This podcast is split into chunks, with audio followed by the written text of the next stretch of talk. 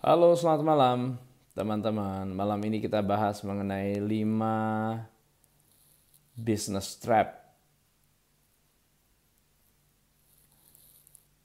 yang dialami oleh banyak pengusaha saat pandemi.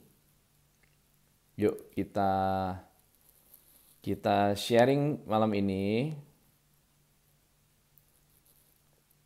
tentang business trap ya. Business trap. Business trap itu adalah jebakan di dalam bisnis. Nah, jebakan di dalam bisnis ini kenapa penting untuk kita bahas? Karena menurut saya kita semua mendapatkan tantangan yang bukan mendapatkan tantangan, kita akan dapat tantangan yang lebih besar setelah uh, eh, PSBB ini uh, berlangsung uh, lebih panjang lagi, tidak ada kesudahan, dan akan membutuhkan um,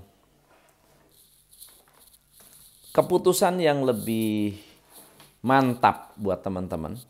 Dan supaya kita bisa menghasilkan hasil yang luar biasa, mari kita hindari lima jebakan ini. Dan lima jebakan ini sedang terjadi di mana-mana. Sedang terjadi dengan para pengusaha yang sedang saya latih dan juga uh, kita sedang banyak sekali mencoba untuk merecover uh, pengusaha-pengusaha yang sekarang perlu lebih banyak motivasi.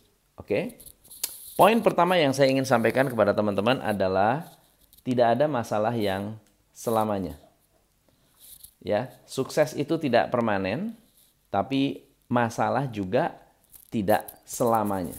Masalah itu bisa jadi uh, ada awal ada akhir dan tidak ada masalah yang ditujukan kepada Anda di mana Anda nggak bisa menyelesaikan. Oke, semua masalah yang dihadapkan ke kita pasti bisa kita atasi.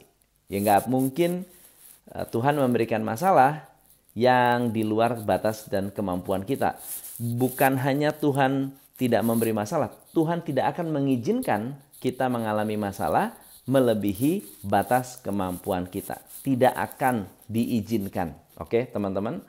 So, dengan kata lain, kalau kita mengalami problem yang menurut Anda sulit, menurut Anda berat, don't worry, you have the solution. Don't worry, Anda punya solusinya. So, selamat malam teman-teman. Please make sure Anda bisa dengar suara saya. Karena hari ini kita bahas tentang 5 business trap. Jadi ceritanya, backgroundnya dari tentang uh, eh, 5 business trap ini adalah ketika saya uh, diundang oleh komunitas um, uh, eh, MWS. Ya, MWS itu adalah grupnya uh, Pak Anthony Diomartin ya. Beliau mengundang saya untuk ngobrol dan diskusi tentang ya uh, apa sih hal-hal yang bisa diperbaiki dalam bisnis, how to grow your business. Basically seperti itu. Nah, di dalam kasus itu saya rasa ini ini kejadiannya sudah cukup lama ya, 2018 atau 2019. Kayaknya 2018 di mana saya menceritakan tentang business trap. Ilustrasi yang saya berikan adalah ketika gajah masih kecil, gajah itu diikat oleh rantai. Rantainya tidak terlalu besar, tapi karena gajahnya masih bayi, dia uh, tidak bisa bergerak lebih jauh daripada ikatan rantainya. Saat gajah itu besar, ikatan rantai itu tetap dipakai untuk mengendalikan gajah Nah, seperti kita tahu, beda gajah dengan kedelai, kedelai, keledai. beda gajah dengan keledai itu uh, bedanya bumi sama langit, oke? Okay? Keledai adalah binatang yang pelupa. Maka ada uh, pepatah yang mengatakan kamu ini seperti jangan sampai seperti keledai jatuh di lubang yang sama dua kali. Itu keledai karena dia binatang yang pelupa. Ya, benar atau tidak saya nggak tahu. Tetapi gajah itu luar biasa karena gajah adalah mamalia terbesar di bumi ya, di darat dan gajah memiliki otak yang paling besar di antara seluruh mamalia. gajah termasuk binatang yang cerdas. Termasuk binatang yang cerdas. Problem gajah adalah gajah tidak pernah lupa. Kalau gajah sudah meninggalkan tempat, dia tidak pernah lupa tempatnya. Kalau gajah sudah uh, punya uh, kelompok atau kerumunan, dia tidak pernah uh, lupa tempatnya. Kalau gajah sudah ditunjukkan di mana letak dia akan meninggal, akan mati, itu ada kuburannya, ada kuburan gajah. Dia pergi ke situ kalau mau meninggal. Gajah bisa berkomunikasi dengan telepati dengan jarak yang sekian sekian jauh dan gajah ini termasuk binatang yang sangat-sangat cerdas. Nah, kecerdasan ini membuat dia tidak pernah lupa akan apa yang terjadi sepanjang hidupnya. Kalau dia diajarkan bahwa waktu kecil, rantai kecil ini artinya dia tidak bisa bergerak atau tidak bisa mengendalikan diri atau tidak bisa melawan, maka sampai besar dia percaya bahwa rantai kecil ini tidak akan bisa uh, apa dilawan menjadi sebuah belenggu besar buat dia. Oke? Nah, di dalam bisnis kita punya hal-hal ini. Karena saya memulai bisnis kecil, maka selama-lamanya bisnis saya bisa hanya bisa kecil. Karena bisnis saya kecil, selamanya bisnis saya ini akan jadi kecil. Lalu kemudian ada yang mengatakan begini, ah saya nggak berani marketing. Kenapa? Dulu saya pernah iklan satu kali dan gagal. Atau bahkan saya udah pernah ikan satu bulan dan gagal. Tidak ada respon. Gitu ya. Lalu kemudian saya menganggap bahwa Facebook doesn't work. Atau ada orang yang pernah sebar brosur dan tidak ada respon. Lalu Anda bilang brosur doesn't work. Ada yang pernah mencoba billboard dan tidak ada respons, lalu mengatakan billboard doesn't work. Itu semua terjadi karena memori kita mengingat masa lalu yang gagal. Nah, teman-teman, ini yang menjadi sebuah trap atau jebakan dalam bisnis. Jebakannya apa sih? Jebakan yang pertama adalah ketika pandemi ini muncul, Anda kehilangan fokus. Dan itu adalah masalah serius. Karena tanpa fokus, bisnis Anda akan kehilangan daya saing. Tanpa fokus, bisnis Anda tidak akan punya strategi yang jangka panjang. Tanpa fokus, Anda akan kehilangan uh, kemampuan untuk mengatasi problem besar. Oke, so siapa yang di sini merasa saya sejak pandemi kurang fokus? Akhirnya uh, banyak sibuk dengan hal-hal yang tidak memfokuskan kepada perkembangan bisnis Anda. Yuk, silakan komen. By the way, komen juga dong Anda dari mana? Uh, just in case uh, siapa tahu saya bisa uh, halo Agus, halo Tommy, wah Sofia luar biasa nih dari Gresik, Herdi, Yohanes, wah Toko Arni, yes, Nanda Win, luar biasa. Silakan, yuk komen Cirebon, luar biasa Hegar, nasi jamblang, Cirebon, mantap. Wah, Wis Medan mantap. Surabaya dahsyat. Hai Ica luar biasa. Oke, Gus Agung. Le mantap mantap. Thanks. Thank you thank you sudah respon. Nah, teman-teman, yang pertama adalah apakah Anda per pernah atau mengalami kehilangan fokus karena bisa jadi banyak sekali pengusaha yang terkena tantangan, terkena masalah, terkena problem, akhirnya fokusnya menjadi hilang dan mencoba untuk mencari shortcut, mencari shortcut. Saya membantu banyak pengusaha untuk melakukan banyak shortcut. Tetapi shortcutnya tetap harus fokus di dalam uh, kemampuan Anda sebagai pengusaha gitu ya. Eh by the way, tanggal 23 24 saya ada uh, workshop sales mastery, sales closing fundamental silahkan mau kalau mau daftar ke 08 111 59 5979 08 111 59 uh, buat publik uh, akan mendapatkan harga 2,5 tapi buat Anda yang 30 pendaftar pertama harganya 200 750.000 akan dapat recordingnya. Uh, ajak tim Anda, ajak sales Anda uh, duduk untuk sharing banyak mengenai apa yang akan saya bahas di sana adalah uh, sales attitude. Bagaimana Anda bisa mengubah sales attitude. Nah, yang kedua teman-teman adalah mencoba ekspansi tapi nggak pakai perhitungan. Nah, semalam saya ngobrol dengan Roy, ya uh, Roy Sakti. Dia tanya, bro, kira-kira masa pandemi ini is a good time atau bad time buat starting bisnis? Saya bilang is a good time. Bahkan is a great time. Wah, kok bisa? Kan nggak ada marketnya. Justru kalau Anda jual memulai bisnis dan ternyata laku berarti bisnis Anda proven. Ya, terbukti dalam kondisi yang krisis pun laris begitu. Dan produknya itu pada saat tidak krisis pasti akan luar biasa. Jadi dengan kata lain, kalau Anda memulai sebuah bisnis, nggak ada masalah. Selama Anda bisa menemukan the right market. Hari ini susah banget untuk dapetin market. Dan kalau Anda menemukan marketnya, Anda berada di bisnis yang sangat-sangat tepat. Oke? Nah teman-teman, ekspansi tanpa perhitungan ini maksudnya apa? Anda mencoba menambah produk, tapi Anda tidak memikirkan bagaimana memasarkannya. Kita punya banyak uh, karyawan, nambah karyawan, tapi nggak memperhitungkan produktivitasnya. Anda menambah gudang, tetapi tidak memikirkan uh, resiko hutang banknya, ya ekspansi tanpa perhitungan. Ada banyak sub pengusaha yang oh perusahaan saya berkembang, saya harus nambah stok. Untuk nambah stok, saya harus nambah gudang. Salah nggak? Nggak salah. Tapi pertanyaannya, setelah Anda nambah gudang, lalu banyak dead stock, apa yang akan Anda lakukan? Anda akan nambah gudang baru. Nambah gudang baru.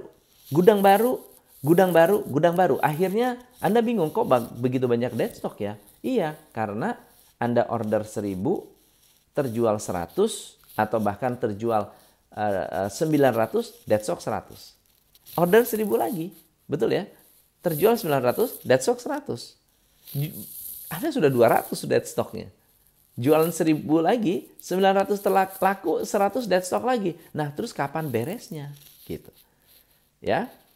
Now, yang ketiga teman-teman adalah kita terjebak dengan persepsi perubahan makro. Kita terjebak dengan persepsi COVID. Kita terjebak, oh ya, gara-gara COVID kita harus begini. Gara-gara COVID harus begono. Gara-gara COVID, semua disalahkan COVID-nya. Padahal teman-teman, ada nggak ada COVID, hal ini akan terjadi. Ada tidak ada COVID, work from home akan terjadi. Ada tidak ada COVID, bisnis online akan berjalan. Ada tidak ada COVID, resto di mall itu pas bisa tutup, bisa tidak berjalan. Ada ataupun tidak ada COVID. Kenapa? Karena COVID hanya mempercepat. Sama seperti kalau saya tanya, Weh Ripan mau bagi-bagi hadiah, hadiah apa? Oh saya ada banyak bagi-bagi hadiah. Ada di di apa namanya di um, Hai ya, di feed saya, Anda lihat banyak kok. Saya lagi bagi-bagi kaos, bagi-bagi macam-macam. Oke? Okay? So, jadi teman-teman, sama seperti kalau ada orang tanya, apakah um, uang bisa mengubah seseorang? Saya bilang uang tidak bisa mengubah siapa-siapa. Uang hanya menunjukkan aslinya orang itu. Jabatan uh, Lincoln, Abraham Lincoln mengatakan, kalau mau tahu sifat asli orang itu, kasih aja jabatan. Kasih power sifat aslinya akan keluar. Jadi ibaratnya manusia itu kan bisa diuji dengan dua hal. Satu dengan um, krisis, yang kedua dengan uh, kekayaan. Dia silau dengan kekayaan, sifat aslinya keluar. Dia kena tekanan, sifat aslinya keluar. Sama seperti kalau Anda ditanya, gimana cara milih istri yang terbaik? Istri yang terbaik adalah dia berada bersama-sama Anda saat susah. Justru saat susah, dia nemenin kita. Saat sukses, Anda akan yang diuji, bukan istri yang diuji, Anda yang diuji. Ya, kalau wanita itu diuji bukan pada saat uh, Anda sukses, justru pada saat Anda susah. Tapi laki-laki diuji pada saat sukses, gitu. Nah, demikian juga dengan ekonomi makro. Ekonomi makro hanya sebuah indikator dari perubahan yang memang sudah harusnya terjadi. Retail market itu sudah jenuh yang akhirnya membuat online menjadi luar biasa. Kenapa? Something new. Sesuatu yang baru. Kalau bisnis Anda tidak laku bukan karena uh, COVID. Nggak ada COVID pun Anda tahu bisnis Anda sudah mulai bermasalah. Betul nggak ya? Oke? Okay? Nggak ada COVID pun ada problem begitu. Jadi kita perlu melakukan transformasi yang luar biasa. Nah, ketika Anda terjebak dengan ekonomi, lalu kemudian berusaha untuk mempertahankan status quo, di sanalah kita akan hancur. Kenapa? Sama seperti kita berada dalam gelombang tsunami, kita bukannya lari ke atas, tapi malah mencoba menahan supaya air itu tidak menah, meng, meng, apa, mengenai rumah kita. Ya, yang ada kita mati bersama-sama dengan gelombang tsunami-nya. Oke? Okay? Semoga teman-teman memahami bahwa uh, COVID-19 ada saya pernah cerita dengan uh, Pak Anton Teddy bahwa uh, there is no new normal. Ada yang bilang new normal, new normal. Ya, new normal adalah sebuah uh, bahasa yang yang yang di uh, ungkapkan untuk membuat orang mengerti bahwa, hey, there's gonna be a new normal, di mana kita harus pakai masker, di mana kita harus uh, menjaga jarak, di mana kita harus uh, terus-menerus cuci tangan. Tapi actually, kalau mau tahu di mana new normalnya, new normalnya adalah saat PSBB. Itu adalah the real new normal. BSBB pertama adalah the real new normal. Anda mau selamat, diam di rumah. Anda nggak bisa berbisnis dari rumah, anda harus berpikir caranya untuk bisa berbisnis dari rumah. Anda nggak bisa menjalankan usaha dari rumah. Anda harus berpikir caranya mengendalikan bisnis dari rumah. The new normal is saat PSBB. Itu adalah the real new normal. Bukan menunggu PSBB dibuka kembali karena there will be there will be no normal seperti yang kita bayangkan. Tidak akan pernah terjadi normal baru yang kita harapkan kecuali vaksin ditemukan. Kecuali vaksinnya proven. Ya, kecuali vaksinnya proven. Oke? Karena kita sudah tahu bahwa COVID ini untuk setiap orang gejalanya berbeda-beda. Mungkin saya sudah kena COVID, saya nggak tahu. Mungkin saya sudah sembuh dari COVID, saya nggak tahu. Mungkin di orang di sebelah Anda hari ini sudah kena COVID, you don't, you don't know. Kita harus asumsi semua orang ada kena COVID. Kita harus asumsi bahwa semua orang ini sakit. Gitu. Jadi kalau kita mau selamat atau mau menyelamatkan orang lain, you have to stay home. Diem di rumah, nggak boleh ngapa-ngapain. Ini yang saya bilang uh, orang bicara soal konspirasi, orang membahas tentang COVID ini begini, COVID ini begitu, COVID ini adalah buatan man-made, bla bla bla, dan seterusnya. At the end of the day, kita harus menyelamatkan diri. At the end of the day, kembali ke diri kita sendiri. Nah, yang mana yang akan Anda work out? Yang mana yang Anda akan uh, fokuskan? Banyak orang menanti-nanti kapan saya bisa buka resto lagi. Men, kalau nggak bisa gimana? Kalau nanti baru boleh buka uh, Maret 2022, terus gimana? Mau nunggu? Mau jualan frozen? Mau ngapain? Gitu loh. Paham ya maksudnya ya? Kita harus asumsi 2022 Maret ini baru bisa kembali seperti dulu. Artinya kembali, artinya kita bisa keluar rumah seperti biasa.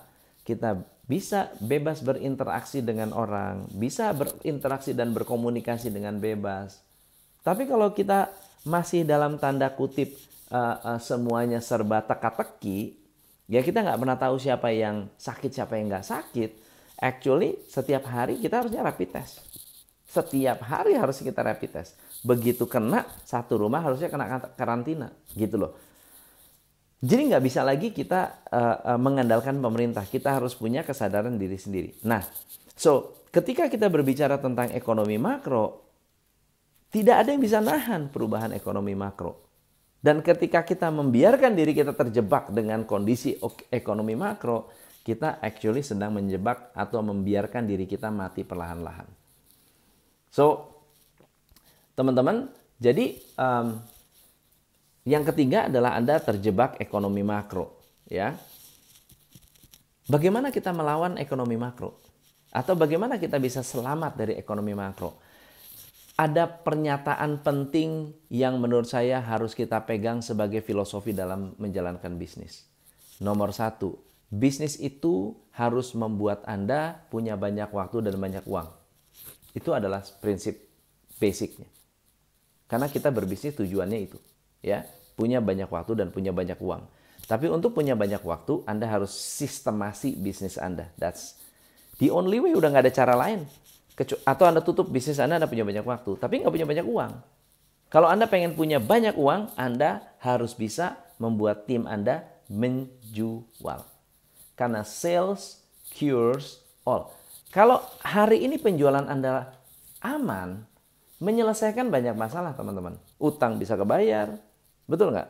Bisa investment bisa terbayar, anda tidak akan mengeluh tentang sekolah, tidak akan mengeluh tentang biaya, tidak akan mengeluh tentang listrik, tidak mengeluh tentang wifi, data, dan seterusnya. Nggak akan mengeluh.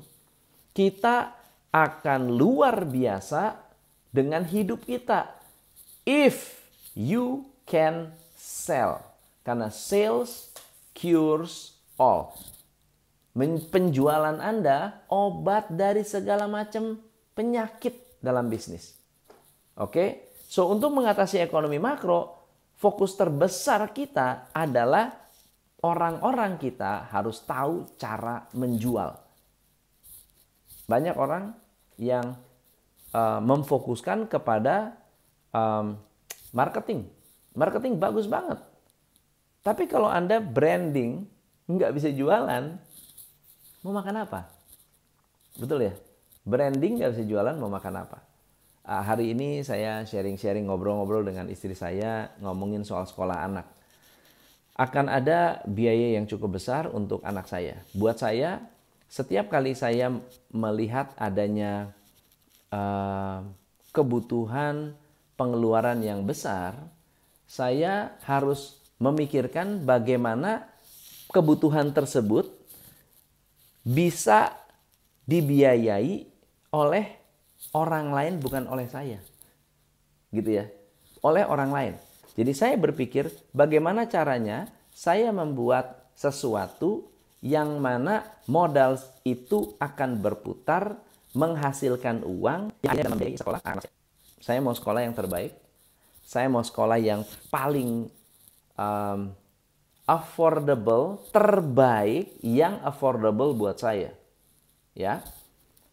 Goal saya adalah anak-anak saya harus bisa sekolah di luar negeri. Bisa uh, sekolah dengan um, bertemu dan bergaul dengan orang-orang yang memiliki pendidikan yang tinggi juga gitu ya. Nah, Berarti saya harus berpikir gimana caranya setiap anak saya harus punya bisnis yang uh, bisa membiayai sekolah mereka. Sama, saya beli rumah. Rumah ini nggak dibiayai sama saya. Rumah ini ada yang membiayai. Ada bisnis yang membiayai. Saya beli mobil, itu nggak, saya nggak uang pribadi keluar. Ada bisnis yang membiayai mobil itu. Itu prinsip dasar saya. Itu prinsip berpikir saya. Jadi saya nggak pernah stres. Nggak pernah ada masalah. Saya setiap tahun, let's say beli properti. Setiap tahun ada satu properti yang saya invest karena saya adalah properti investor. Setiap properti ada yang ngebayarin. Either ya kalau nggak misalnya saya beli properti untuk jadikan uh, kos-kosan, ya udah properti itu dibiayai oleh kos-kosan. Gitu. Itu itu itu adalah konsep berpikir uh, investasi. Maka ketika berbicara ekonomi makro, kalau tidak bisa jualan, siapa yang membiayai? Siapa yang membiayai? Itu nggak akan bisa terwujud. Nah, yang keempat adalah salah pilih business partner. Business partner menentukan sukses atau gagalnya bisnis kita. Kalau bisnis partner kita tidak kolaboratif, tidak mau bisa, tidak mau komunikasi, tidak terlalu maunya enak sendirilah, maunya enak sendiri, itu akan membuat bisnis Anda sulit untuk berkembang. Kalau ada bisnis partner yang tidak satu visi dengan Anda, ada bisnis bisnis partner yang tidak kompak dengan Anda, tidak sepakat dengan Anda, ini bakal membuat bisnis Anda melenceng jauh dari uh, dari harapan. Oke? Okay? Oke, okay. coach dari Jambi mau tanya, adakah pengusaha yang sukses berkarakter tahan banting tanpa melewati badai terlebih dahulu? Uh, kita semua pernah melewati badai versi kita masing-masing. Kita semua pernah mengalami badai versi kita masing-masing. Waktu kecil mungkin, waktu da, waktu sekolah mungkin, apa pun itu dan dan dalam pandangan saya kita telah dibentuk oleh problem. Kita dibentuk oleh krisis. Jadi krisis ya sama seperti kalau Anda melihat misalnya eh, karbon. Karbon itu kalau tidak diberi pressure, dia nggak jadi diamond. Ya bahan dasarnya kan sama. Ya, kalau tidak ada tekanan yang luar biasa sampai karbon itu berubah, maka karbon itu tidak akan pernah menjadi diamond. Hari ini tekanan ekonomi atau tekanan COVID, tekanan perubahan, eh, pilihannya ada dua. Ya, menghancurkan kita atau membentuk kita. Kan pilihannya dua. Anda memilih untuk dibentuk atau memilih untuk dihancurkan. Kalau Anda memilih untuk dihancurkan, berarti Anda menolak tekanan. Anda nolak. Saya jangan tekan saya lagi, nggak apa-apa. Saya udah kena tekanan, sudah hancur, that's it. Tapi kalau Anda memutuskan untuk dibentuk, Anda mengizinkan tekanan itu membentuk Anda menjadi orang yang lebih hebat, lebih jernih dalam berpikir. Ya. So tadi yang keempat ya, salah bisnis partner. Karena ketika Anda membangun bisnis, lalu mitranya salah, uh, mitra yang yang salah ini akan uh, menyakiti bisnis Anda, akan membuat bisnis Anda uh, tutup atau pecah, kongsi dan seterusnya. Pokoknya menyulitkan lah. Memakai uang perusahaan, banyak hal yang bisa terjadi. Ya, ini nomor empat. Jadi ada empat jebakan, lima jebakan dalam bisnis. Ya, jebakan pertama adalah kita kehilangan fokus. Jebakan yang kedua, Anda Eh, melakukan uh, pengembangan tanpa perhitungan. Uh, yang ketiga adalah terjebak ekonomi makro. Yang keempat, Anda uh, memiliki bisnis partner yang salah. Dan yang kelima adalah tidak menjadi uh, orang yang mendalami ilmu selling. Sekarang ilmu selling itu sudah berubah Zaman dulu kita bisa maksa orang untuk membeli produk kita.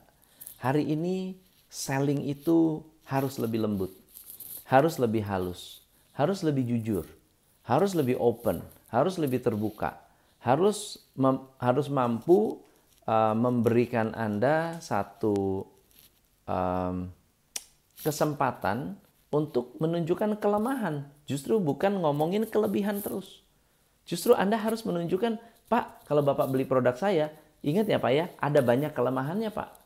Kelemahannya adalah 1, 2, 3, 4, 5. Kalau Bapak nggak, Bapak oke okay dengan kelemahan ini, berarti Bapak cocok. Tapi Bapak kalau nggak oke okay dengan kelemahan ini, Bapak jangan beli Pak. Itu lebih dihargai daripada sales yang serba perfect. Pak, saya punya produk Pak, it's the best in the world. Ya, number one leading in the world. Di dunia tidak pernah ada. Pernah masuk majalah padahal majalahnya dibayar. Pernah masuk PR uh, luar negeri padahal PR-nya dibayar. Pokoknya this is the number one in the world. The best. Nggak pernah ada lagi yang lebih baik dari ini. Pokoknya kalau Bapak beli ini hidup Bapak akan luar biasa. Akan menjadi orang yang punya uh, apa namanya punya kekayaan luar biasa just to buy this product. Wah itu banyak janji tapi tidak sincere, tidak tulus, ini akan dihantam nih sama customer.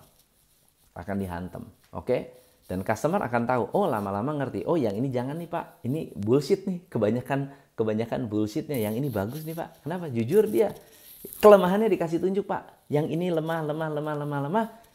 Dikasih yang terbaik. Kenapa? Karena hari ini customer benar-benar memilih barang atau produk yang tepat.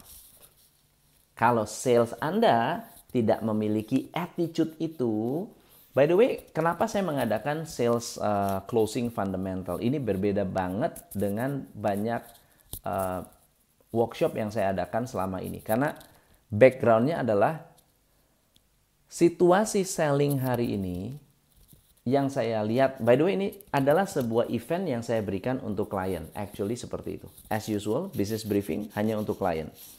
Tapi mengingat banyak klien yang ingin mengundang partner-partnernya atau eh, orang-orang yang ingin di, di support ya. Jadi saya harus mau nggak mau membuka untuk umum. Oke, jadi nanti kalau anda lihat grupnya, kelasnya tidak terlalu banyak, itu memang kita cukup selektif juga dan akan ya mungkin kalau anda ditolak jangan terlalu sakit hati ya karena kita ingin melihat orang-orang yang benar-benar serius. So jadi di sales closing funnel ini saya akan memberikan Anda 12 uh, sales attitude. 12 excellent attitude untuk seorang sales. Yang mau nggak mau harus dikuatkan, harus dimiliki. Salah satu kemampuan atau salah satu attitude dari sales adalah satu, bisa baca body language customer. Bisa baca body language customer. Yang kedua, become a storyteller. Sales yang hebat adalah orang yang bisa mengartikulasikan produk yang rumit menjadi simple. Itu yang namanya storyteller. Ada toolsnya, ada tekniknya.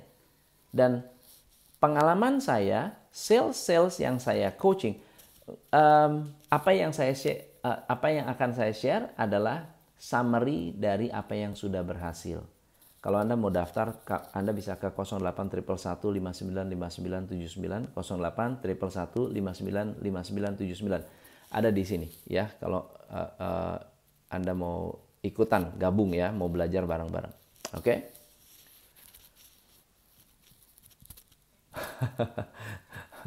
Tether Plus Budget iklan satu bulan, sekarang satu hari harus habis. Mantap, mantap. Right market, mantap. Yes. What doesn't kill you will only make you stronger. Absolutely, brother. Bener, Daniel. Izin patroli. Wis, Klen Hartono. Ini dia, beliau juga.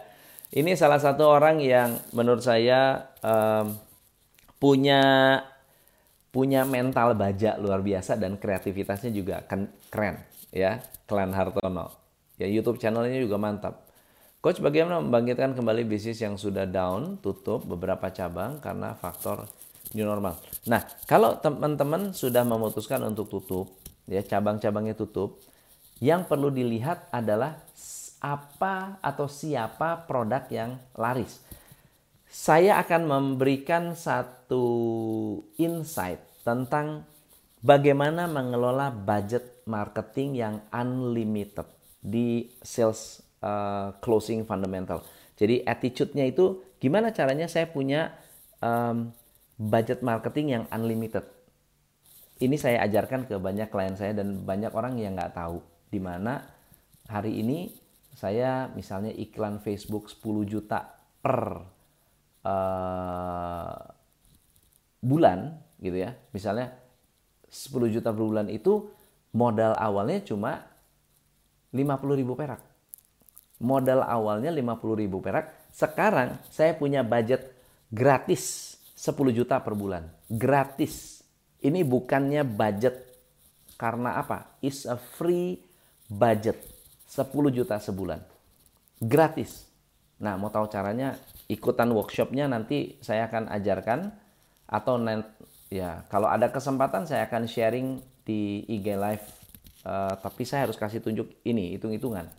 Ya bukan karena saya nggak mau ngasih tahu sekarang tapi karena sulit sekali buat saya untuk um, memberikan ilustrasi. Saya harus kasih ilustrasi. Akan lebih bagus lagi kalau case study-nya adalah produk anda sendiri di mana anda bisa menemukan uh, saya sebutnya ladang emasnya. Gimana Anda bisa menemukan ladang emasnya. Hari ini uh, saya memberikan kartu kredit ke salah satu uh, agency saya untuk you can use budget ini is free. Free. Saya beri apa namanya uh, uh, 10 juta ini for free, gratisan punya. Ya bahkan sekarang sudah naik ke 1 juta per hari. Free, gratis. Oke. Okay? Nah, um, nah itu adalah salah ya, salah satu um, mindset Bukan teknik. It's not a teknik. It's a mindset. Kalau mindsetnya benar, masuk tuh budgetnya. Tadi ada yang bilang, budget satu bulan di, harus dihabiskan satu hari. Itu absolutely benar banget itu. Nah gimana caranya supaya ada yang ngebiayain. Itu kan keren. Sama seperti saya bilang, oh anak mau sekolah. Harus ada yang ngebiayain. Siapa yang ngebiayain? Dia harus auto pilot. Dia harus autopilot, ada yang membiayai secara autopilot dan itu ada tekniknya, ada ilmunya. Ya, ada ilmunya. Saya per, beberapa kali pernah sharing di di di WFH saya lama-lama itu saya kasih tunjuk ilmunya gimana cara punya uh, investment yang dibiayai oleh investment, investment dibiayai investment, ya. Good. Coach kalau baca body language misalnya kita jualan lewat online bagaimana? Nah, kalau jualan lewat online tidak bisa membaca body language tetapi kita harus memberikan body language kita. Kita harus merancang atau mendesain sebuah body language yang bisa dipersepsikan oleh market kita. Ini beda. Nama ilmunya persuasi. Nama ilmunya adalah persuasi. Very good. Coach saya di Jepang, tapi kenapa Jepang nggak ada seperti GoFood ya? Apa alasan tidak ada pebisnis yang menggunakan itu? Ya mungkin, mungkin. Very good. Thank you, thank you, thank you. So, um, nah teman-teman, jadi lima poin tadi adalah lima poin yang saya berharap teman-teman bisa um, terinspirasi dan juga Anda bisa uh, bersemangat karena tidak ada masalah yang Anda tidak bisa atasi. Tidak ada satupun masalah yang tidak bisa Anda atasi. Oke, okay? ada ada orang yang bilang begini, um, kesuksesan seseorang ditentukan oleh dua hal. Jadi orang itu bisa meledak sukses. Hari ini uh, kita ngobrol-ngobrol dengan komunitas Komet, komunitas Komet di mana yang dibahas adalah tentang Tony Robin. Jadi Tony Robin itu punya satu uh, video, bukan video ya, interview, di mana interview ini membahas atau membedah tentang pola pola kehidupannya Tony Robin, Anthony Robbins ya. Um, Tony Robin ini mendesain sebuah pola atau program berdasarkan kesakitan dia dalam hidup. Tapi dia jadi sukses luar biasa. Banyak orang sukses gara-gara punya problem serius dalam hidupnya. Ya. Orang bisa sukses, bisa melejit, meledak, keluar dari potensinya, keluar dan bahkan bisa luar biasa potensinya hanya karena dua hal. Karena pikirannya terbuka, oke? Okay? Atau karena hatinya terluka. Karena pikiran yang terbuka atau hati terluka. Nah, orang yang hatinya terluka bisa berubah dan bisa meledak luar biasa, bisa jadi orang jahat juga, tapi bisa jadi orang sukses luar biasa juga. Atau ketika pikiran terbuka. Ketika pikiran terbuka, you'll never know. Jim Rohn bilang gini, be in every class. Karena you'll never know which class will change your life. Be in every class. Kalau memang sempat dengar IG live seperti ini karena kita nggak pernah tahu di mana kelas atau uh, uh, seminar, workshop, IG live, inspirasi, video, buku, audiobook yang akan change your life. Yang klik dengan Anda dan membuat hidup Anda meledak. Which is karena pikiran kita terbuka.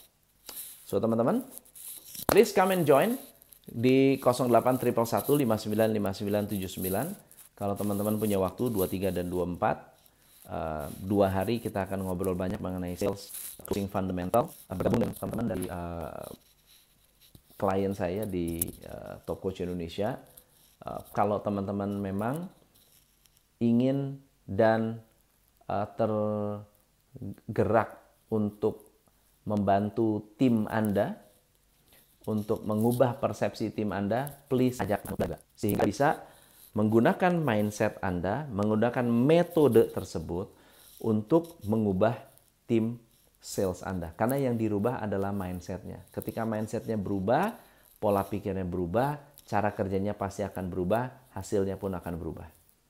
So, thank you so much. Oke, okay, thank you Marlina, thank you banget ya. Ke 08111 59 59 79 08111 59 5979. Semoga bermanfaat. Sampai ketemu next time. Saya Tom M. Safely, salam pencerahan. Hari Senin, hari yang luar biasa. Tetap semangat dan pastikan Anda benar-benar menghasilkan. Thank you. Bye-bye.